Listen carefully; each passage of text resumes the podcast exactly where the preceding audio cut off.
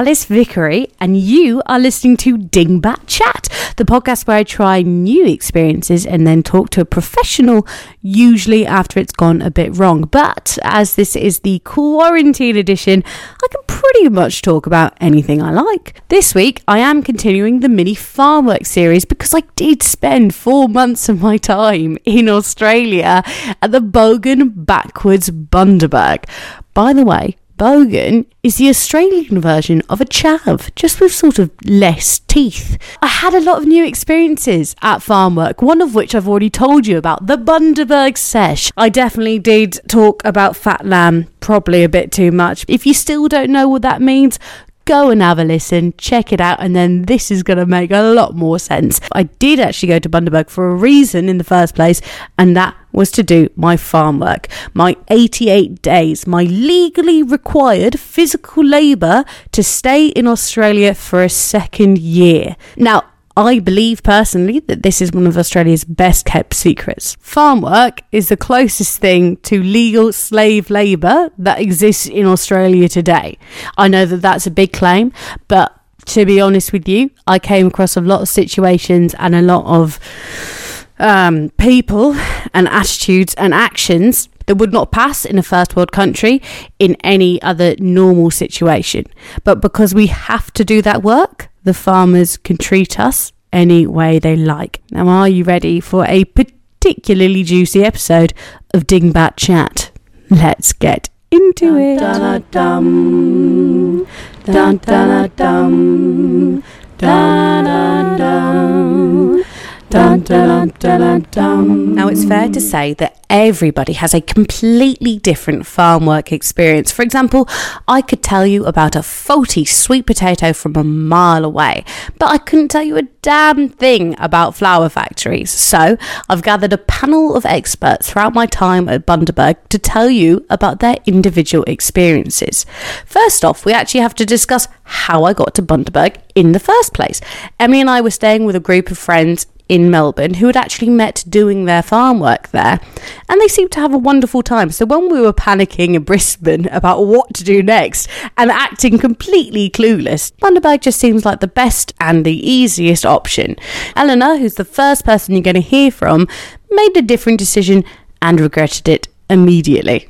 we went me and my friend the girl i came traveling we went to tully first and we lasted a day there okay. a day because we got there and we paid they made us pay a $400 deposit and then they said to us right there's no work at the moment. You wait in this hotel like this little thing. It was in the middle of nowhere. It wasn't even like bundaberg. There was no bars nothing. Right. um, and they said within the three months you could get work. So they wanted us to wait in this hotel with nothing around for three months while paying rent. So i was like no. Mm. then i went back to sydney and then like two months later that my friend went to bundaberg and she goes come to bundaberg it's really good here definitely come So off Eleanor went to North Bundy, and she was actually the very first person I met there. She came up, shook my hand, and very loudly said, Hello, what on earth are you doing here? Why have you come to do your farm work? What a terrible decision you've made. Which, yes, did worry me initially, but I had an awful lot of fun with her, so very glad that she came up and scared me on my very first day. Megan, our second expert, actually had an almost positive start to her farm work as she went to Victoria and decided to join a broccoli farm in the middle of nowhere.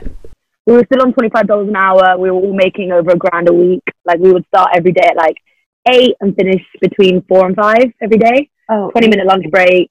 yeah. Um, but it was very different to Federal in the fact that we lived in a house that was on the farm. There was just the six of us. We stepped outside and we were on the farm.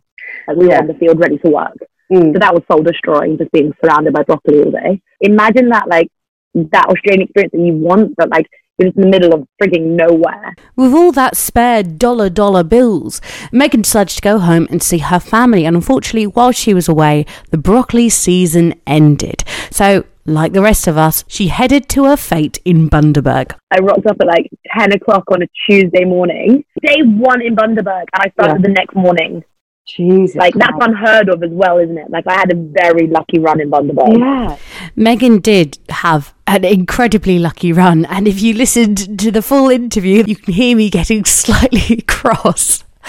As I listened to the very easy time that she had. But I'm not bitter. I'm grateful for everything that I went through, or at least that's what I keep telling myself. Now, being prepared for farm work, it is an essential, it is a must. Otherwise, you go there and you're not ready for the hard work, the hard graft that you have to put in. I had done my research. I looked at the unsatisfied customers and I thought, People do not play fair at farm work because you are a disposable backpacker to them and you just have to get your head down and get on with it mentally and physically. Jake, my third and final expert, recalls a few people that weren't quite ready for this way of life. There was a few people, to be honest with you, that checked into our hostel. Like a few South Americans that checked into our room, and they did about two or three days, and they were like, "It's just not for us." It's like they just were so put off by it and just disheartened by it. And I think you just you do need that like a little bit of like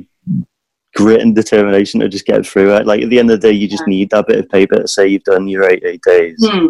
And you've just got to get it in your head, like how bad it's going to be sometimes, and just yeah, you just got to get through it, don't you? Jake is one of the sweetest, most grounded people I've ever met. And even though he was prepared, farm work still tested him in ways he didn't expect. to be honest, like the way that I got told about it, it was like, you know, you're in Australia in the sun, working with your friends. Like, it can't be that bad. But like, I, could- I know that I know it's going to be hot. I know that you're gonna do, you're gonna be doing like physical work over long hours. It was like the mental stuff like that. I just wasn't ready for like these never-ending rows of like aubergines where you like can't actually see the end, and you'd eventually get to the very bottom, having picked it for like an hour, and then they'd be like, "Oh, well, we're going to send you home after this row, but yeah, we'll just do another one." And you're like, "No, like you just oh, can't." It's when you when you physically can't see the end of a row. I've also ran away and hid in the van a couple of times. I think I was driving one time and I actually rounded everyone up and said, "Oh, we're just going to run in the van." So I got on the driver's seat and the guy came running after us, and I was just like, "Oh, just getting a drink. We'll be back in a sec." To be entirely fair to Jake, I completely empathise because I myself was sat in a bush for an hour pretending I had a dodgy stomach. And it's specifically on these farms where it is piece rate, where you are paid for what you pick. The commission of the farm world, if you will. Piece rate can work out for you. You can earn money from it, as we will hear later. But myself, personally, living at North Bundy, did the shittiest form there was. Working at Cooper's and Hackins, picking tomatoes, cutting off zucchinis, and not earning enough in three weeks to make one week's worth of rent. And this went on for two months. Please bear this in mind as we hear about one of Megan's first jobs in Bundaberg. I worked for them solidly on their um, zucchini farm. Right. So was that piece rate for you? No, it was hourly. I would not have done it for piece rate. Well, no, no, because federal doesn't do piece rate. So what the hell were you doing on their zucchini farm? It was hourly. It was picking. It was just hourly. Oh my god, that's a Yeah, 'cause- thing. Yeah, they used to do Coopers. Like some people do Coopers, um, and that's zucchini's piece rate. Yeah. But like people getting like a dollar per bucket. Like I did one day of piece rate my entire farm work, and I still have not been paid for it. Same job, different hostel, and that is how different it can be. When I said I got a little bit cross, that's because I heard about that for the very first time whilst chatting to Megan, and it killed me inside. Jake was at North Bundy with me, and he was supposedly at one of the better piece rate jobs. I was on that Ford's farm getting well, well under minimum wage. It was like a joke what I was getting paid. It was like the hardest work I've ever had to do. Japanese pumpkins, it was like you were like throwing them up literally to the truck. Right. And it was like t- sometimes 10, 11 hour shifts. It was like the most physically and mentally draining work I've had to do. And I got like a paid slip for like one week's work, and I was in about four days doing like eleven hour shifts. And I literally got paid like $140 or something. And I was, I was just like, how can that possibly be legal? They fill bins up with pumpkins and then paper bin. But when the pumpkins are like ruined or rotten, like they'll put them in specific bins and just feed them to the cows. And because they don't sell them bins, they don't actually pay the backpackers money for picking them. Do you know? Does that make sense? Even though you're still doing the work, because it's no good for them, I don't think they pay you for it. It was mental. Like I wasn't making rent and stuff. I had that job for like a month and a half. When working out, like uh, hourly, it was just like it was well below half minimum minimum wage. I, th- I think in the the contract they say, don't they, that like on average you can make um, 25% more than minimum wage. And I guarantee you, like, if you turn up suited and booted, ready to like pick all day, if you go the fastest you possibly can, Yeah. there's no way you No. make minimum wage. It's just like this whole piece rate thing is just Yeah. like a legal loophole around paying staff minimum wage. And I honestly think that in like five or ten years' time, like it, it will be brought up and it'll be like, how was that ever a thing and how was that ever allowed? I can only hope that one day the way farm work is currently done will be looked into and changed. The issue is that whilst you're there, you are livid at your situation, but you are physically and mentally exhausted by the work you're doing. And after you leave, you're just happy that it's done. And you look back with rose tinted glasses at the people you met rather than the work you were doing. As I said, it's one of Australia's best kept secrets, and the backpackers keep it that way because how do you complain in the face of such an overwhelming situation? But really, honestly, it's not all doom and gloom. Eleanor had a very good piece rate job at North Bundy. So we were the first group to be put on the blueberries. And this, you know, when you first got there, everyone talks about the blueberries. Oh, it's a good Yeah. job for you put on. Like, if you're going to be put on piece rate, it's the best piece rate. Yeah. So we all got there and we were like, okay, we've got to make a good impression. There's a small group of us. and we got there. It was our induction day. We'd all been drinking the night before, celebrating that we got the blueberries. Brilliant. So we were like hungover as shit. The blueberries are all, they're little blueberry bushes and they're put in these giant marquee hot tent things. Mm. And there's about, oh, there's hundreds of them in a row. So when it hit the 30 degrees, it was about 32 degrees that day. It was, I can't even, like, it was reaching the 40s in the tents. Like, it was hot. And you have like these belts around you with three buckets for the blueberries. Yeah. and they get heavy and you're just dripping with sweat. And it was just we got in the tent and he's giving us this induction. And becky she gets in there and she starts swaying from side to side. And literally he's like talking to us about what type of blueberries you need to pick and all Mm. this stuff. And all of a sudden she just collapses to the floor. The farmer is so strict. He is he cut the first thing he said to us was okay we're a company we can get you replaced within a, minute. So if you mess up, you're gone. Like that's it. Bye bye. And she passes out on the floor, and he gets her up, and he gets her, and she's, and he looks at her, and he goes, "Are you okay? Were you drinking?" And she goes, "Oh, I might have been. I might have been." And then he goes, "So you're hungover?" And she goes, "Yeah, I think so." they got her picked up, and they let her come back the next day. oh, and the next day they were like, "So have you been to hospital? Did you get yourself looked at?" She goes, "No." And they were like, "So you didn't go to hospital?" She goes, "No, I just needed a good sleep." Number one rule if you ever go and do your farm work, never tell the farmer that you are hung over because they will send you home and usually you will lose your job immediately. Obviously, North Bundy Becky was a very lucky young lady, but sometimes you could get lucky. Out of the nine, yes, I repeat, nine jobs I had during the four months of my farm work, Macadamia Farms wasn't just the best job, but the one I had the most fun on. We got to work in large teams and listen to music and chat to each other, and the farmers were bloody cool. They were up for a good time, and they even let us drive the tractors. Yes, that's right. I'm from Cornwall, and I had to go to the other side of the world to drive a tractor, but that's what the macadamia farm made possible. But even that job was much worse just before I got there. Were you working on the farm when we were doing those 12 hour days? No, no, no. So I arrived Ah. afterwards. I was hoping we'd do 12 hour days because I needed the money. but we did Ah, yeah, not. No, no, Alice, you did not want to be doing those 12 hour days. They weren't actually okay. Okay, all right. Like, there were multiple days we ran out of water. Like, there was just, we would turn up at work and be like, no water today. Hope you bought some. We were like, well, you told us two hours ago. Yes, we would have. Jeez. But leaving at 4.30 oh, right. Okay. and getting home at 7.30.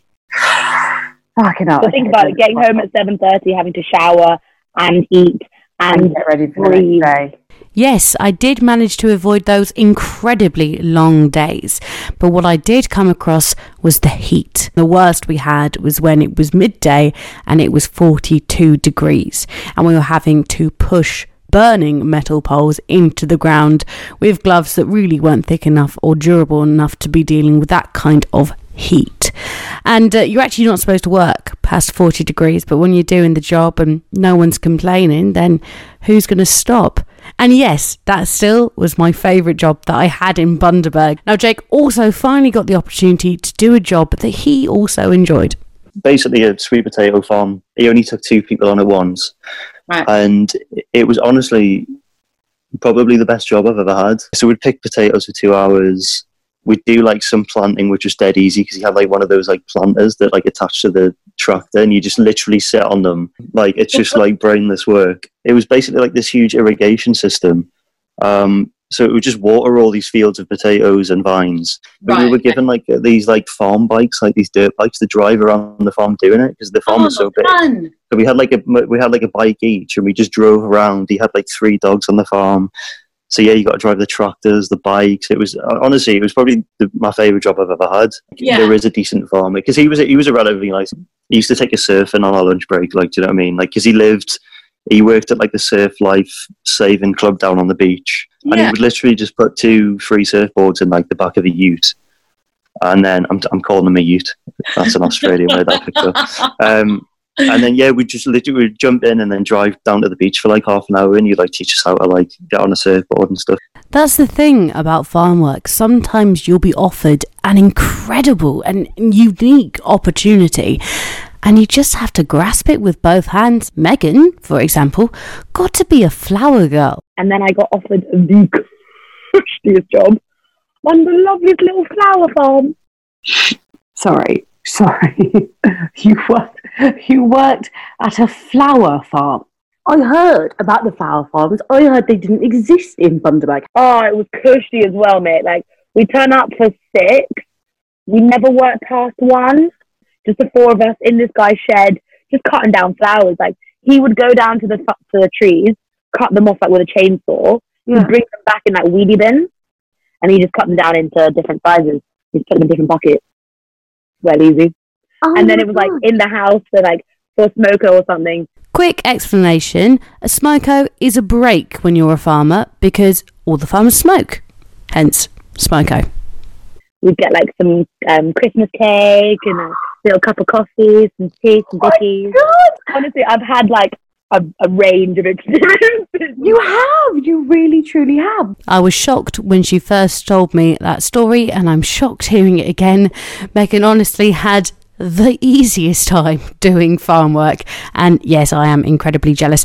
Now, despite the good jobs and the bad jobs, there are also the really, really weird ones. And here's Jake telling us about one of the stranger opportunities he had. They sent me off to this like steel works factory in the middle of nowhere, Sorry. and it was me. Yeah, it wasn't farm work. I was just working in a like a steel factory in the middle of Bundaberg, and it was literally me and three local blokes that were about like fifty or sixty years old.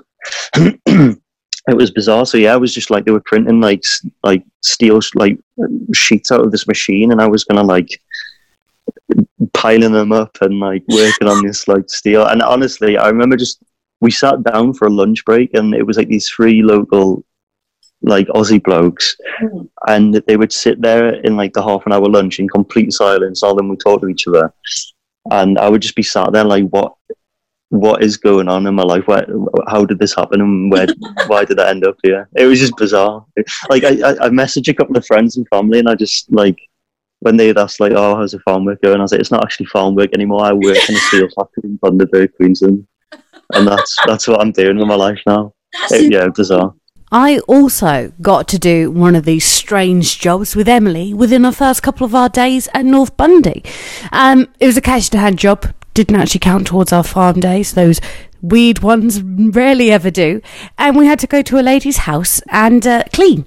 I got to stand on a ladder on the balcony in a very precarious position with a strong wind and hose down the ceiling whilst Emily got to wipe the windows. And we did this more than once, but it still earned us more money than I would say three weeks worth of North Bundy Piece Rate did. So, I was quite happy to do them. Jake remembered a few more of these wacky cash in hand situations. There were some really weird jobs. Like I suppose, like I know a girl um, that she went to Bundaberg as well, like like a couple of months before us. And She was on Fords, and they were asking her to like clean around the house, and like she would like tidy like the bedroom for them, and like re- like replace the bed sheets and stuff. Did you ever did you ever hear about that?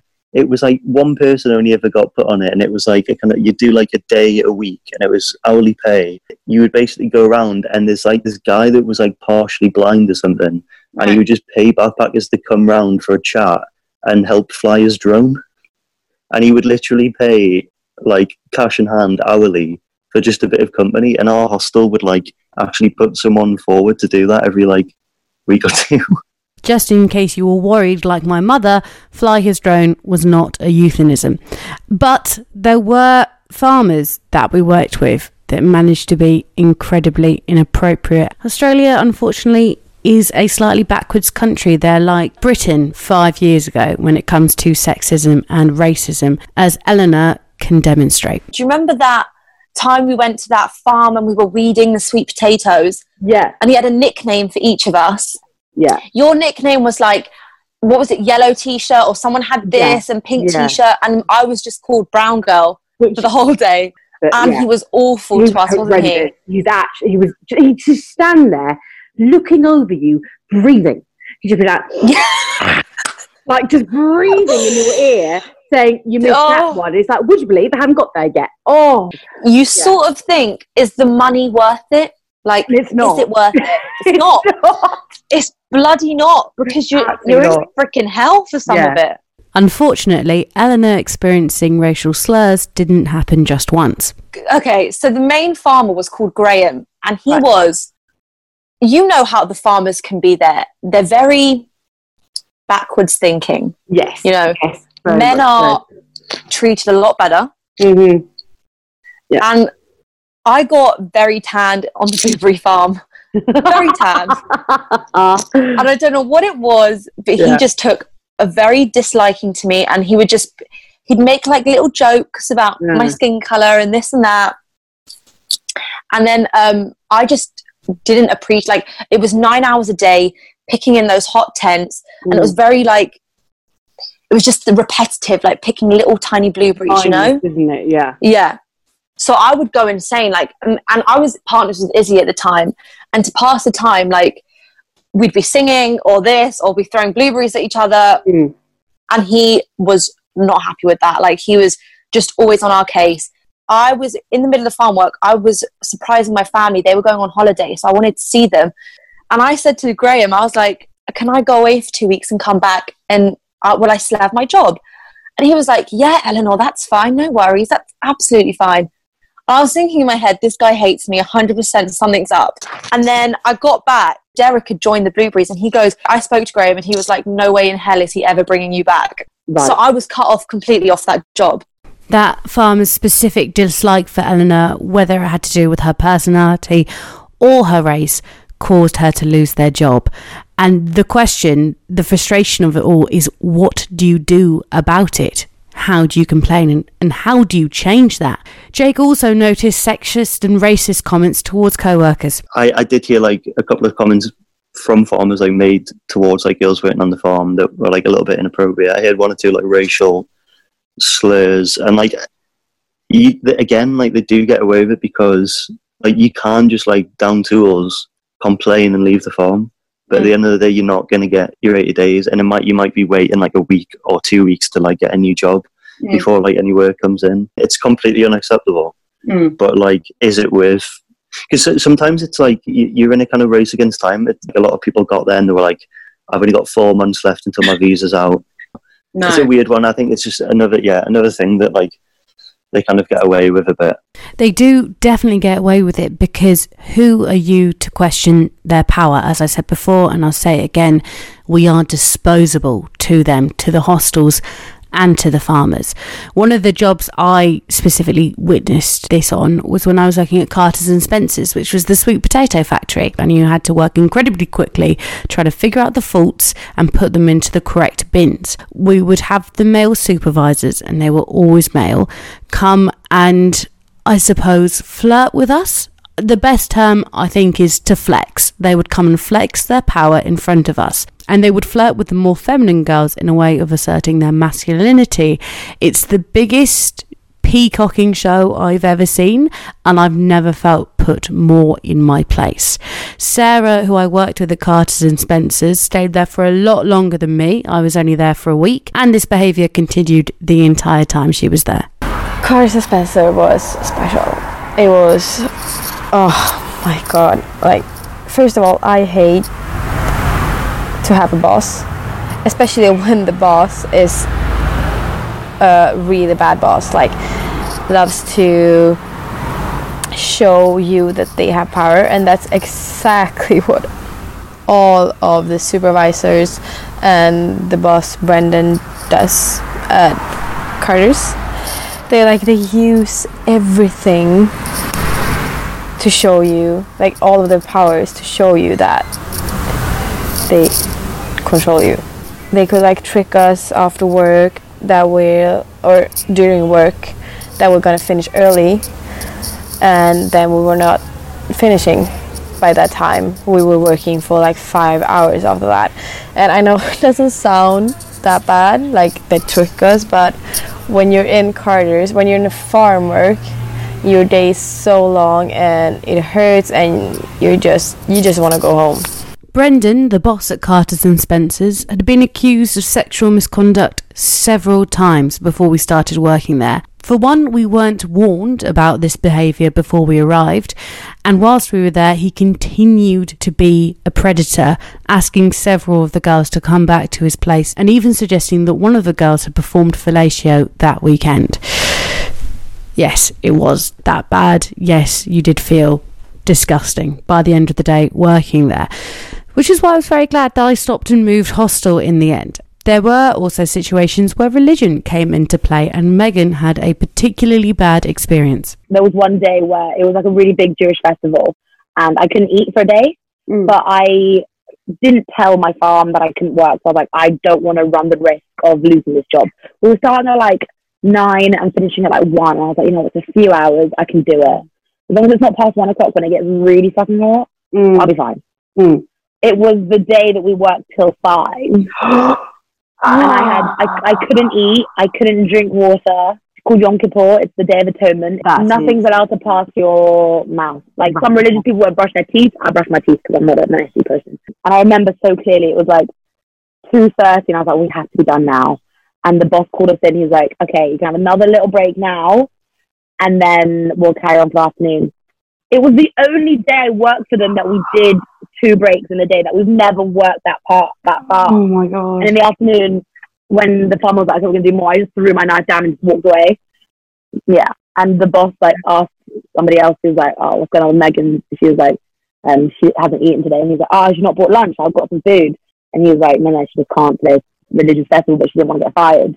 And I think he felt really bad for me. He gave me the next day off. Though Megan's experience wasn't particularly bad because of her farmer, the fact is that she felt uncomfortable about telling him what was really going on because she was scared to get fired. And that is the thing to bear in mind when it comes to all of these stories. You don't say anything, you don't want to get fired, you just want to get your days done. But there are sometimes certain situations, even the most stable of us can be pushed too far. I remember um, one of the farmers used to get his like twelve year old son to like help out on the farm, and he would basically follow you up a row and like tell you where you've missed an aubergine. So I had like a twelve year old kid going like, "Ah, "Can you come back? You've missed one." And I was like, what what what happened in my life? Like changed so much to a point where like a 12 year old kid's bossing me about on a farm in the middle of nowhere. Like what like where how did this happen? I don't know there is there is points where you just question what you're doing do you know what i mean? Yeah. like is this really worth it? I remember Emily coming home and telling me that the exact same thing had happened to her just before Christmas as well, on their last day of the year. Basically, the farmer's son, who was about 14, 15, had come up to everyone working on the farm at, when they thought they'd finished and said, No, you've got a whole other field t- to do. Not just another row, a field. Now, that is about three days' worth of work. So they all just thought he was bonkers, dropped their tools, and got on the bus. She was a little bit worried because they thought they'd all got fired, but apparently the farmer just told off her son. Little bit of justice for the backpackers. It felt very good hearing that story. But unfortunately, no matter how good you are, you will be fired eventually, at least once. I was fired by one farm because I wasn't fast enough cutting vines, and I was fired by my hostel in another situation because I was almost done with my days and they wanted someone new in my bed. So they promised them my job and fired me. Now, I will discuss that more in the hostel podcast, but don't worry, I moved out of there as quickly as possible. But as Jake explains, it happens to the best of us. like you will eventually get sacked from a job Yeah. like it, Oh, there's just no yeah. getting around it um i got i got sacked from one and i really took it hard because it was like the only job i've ever been fired from and i was like just thinking about it for days like what could i've done better why what do you know what i mean i just really took it personally because Yeah. it was the only job i've ever been sacked from um but it just will happen on it So it's in these situations when you haven't got a job or when you're on a particularly bad one that you need to have thought about saving money, preferably beforehand. Yeah, I, th- I think like if I could like if I could say something to someone that was planning to do the farm work and heading heading there, I did it quite wrong because I did like a couple of weeks of traveling before I got farm work, and I got there and I was like, oh crap, like, I'm a bit skinned now. Like I'll get in, I'll get a job, I'll get like I'll get into work and I'll like get saving again. It'll be Um, fine. but I got there and honestly, literally before I was earning any money, Mm. I was kind of like down every week because it like the, the pay that I was getting, even though I had like a a job that was considered by the hostel as one of the better ones, Mm. like I still wasn't making rent. So every week I was like down a bit. Um, and I think I must have spent like a grand, like a, like probably about a thousand dollars before I actually ended up earning anything. Do you know what I mean? Yeah. So yeah, I would like definitely say go with savings. Otherwise, you'll end up in Eleanor's situation, ransacking your farm for food. because it was so stressful. I was smoking a lot Yeah. to like relieve my stress. And then I'd spend so much money on that. I mean, we were getting paid on zucchinis. What some days we were there for 20 minutes. That was like $2 for Yeah. the day. And I went to farm work with no money anyway. I had no money for food. So we used to go there. Me and Becky would literally pick up vegetables like that'll do you for the week. Yeah. If I'd like zucchinis, you best believe that's what I've been eating most of the time. But unfortunately, I'm a cucumber kind of girl. All of us were in Australia recently during the coronavirus outbreak, and it did cross everyone's mind, including mine and Emily's, to actually go back and do farm work again. Um, I w- we were quite drunk when we brought that idea up, so that's probably why. yeah, it's it's yeah. we, I, we honestly, we almost did book a train back to Bundaberg Piss one night, so I, I'm glad that didn't happen. Imagine being stuck there. No, Sarah, who you heard from earlier about Carter's and Spencer's, actually went back to Bundaberg during the outbreak, and she's there now doing her farm work again. none of the hostels took people in because of corona so everything was shut everything uh, we went to like we called all the hostels in Bundaberg nothing was open. So we had to move into an airbnb. And we were there for like five nights. But finally after five days we could move into north bundy and they put us on hackens the perfect tomato farm or not. Uh, so the our first day or our first working day we got put on Hackens, and which is a shitty tomato farm where you pick tomatoes and it's piece rate. My worst day I did like four dollars or like I did four dollars. Then they put me on strawberries because the hostel thought that that was a better farm, but it's not. Because you're bending over all day long and it's so shit and you get so dirty and so like your body just kills you. Um, and the pay is even worse. Not the four dollar a day, but still like a good day on Hackens, you can do like 30 50 dollars on strawberries. I did like 15 to 30 dollars a day, every day. They couldn't give me another job. Like we've been talking to the reception so many times. Like if you don't can, if you can't give me a job, why should I pay 200 dollar rent? Luckily now I've been put on a, a really good farm, a sweet potato farm, still piece rate, still a really hard farm, but it's so amazing. My farmer is so lovely. Um, he took us surfing our first day after work. Um, but there's still like we have those three farms: zucchini, strawberries, and Hackens tomatoes farm. Um, they are so shit, and there's like I would say 70 percent of the people here at the hostel are on those farms.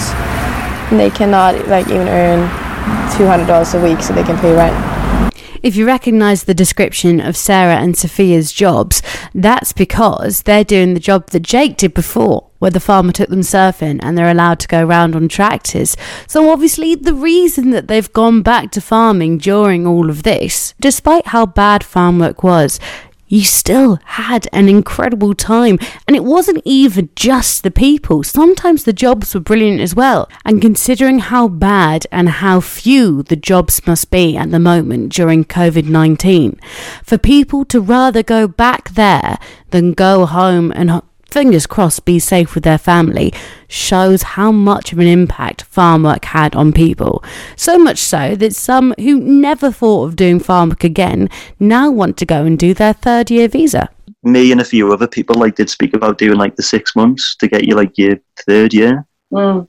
um, which would have seemed like impossible when I first arrived at farm work doing six months of it. But I genuinely had the best times. Like uh, the the best time in Australia that I had was doing farm work. Like That's hands it, down. isn't it? like nothing thing, like nothing ever i did like a i did like a road trip with like a couple of mates in a van like the dream like what everyone wants to do in australia Yeah. and like uh, farm work was just like hands down the best memory i have of australia Yeah. just Yeah. literally just drinking in the park and going to these just awful pubs these rundown pubs Drinking and friendships even deters the most focused of us. because you go there thinking, right, I'm going to do this. I'm Mm. going to struggle for three months, get this out of the way, and then I can enjoy my rest of the time in Australia. Mm.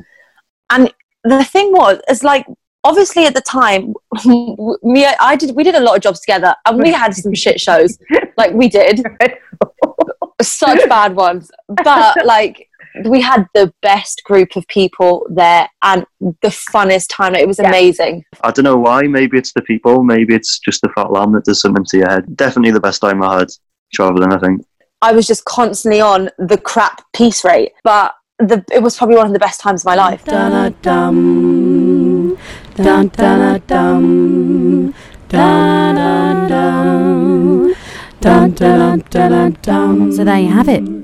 That's uh, the farm work work experience. Now, I know Dingbat Chat is usually um, more funny than educational, but it was such a visceral experience doing physical labor and living together and sweating together and drinking together and going through all this crap with the people around you. It um it bonds you. And I wouldn't have changed a damn thing.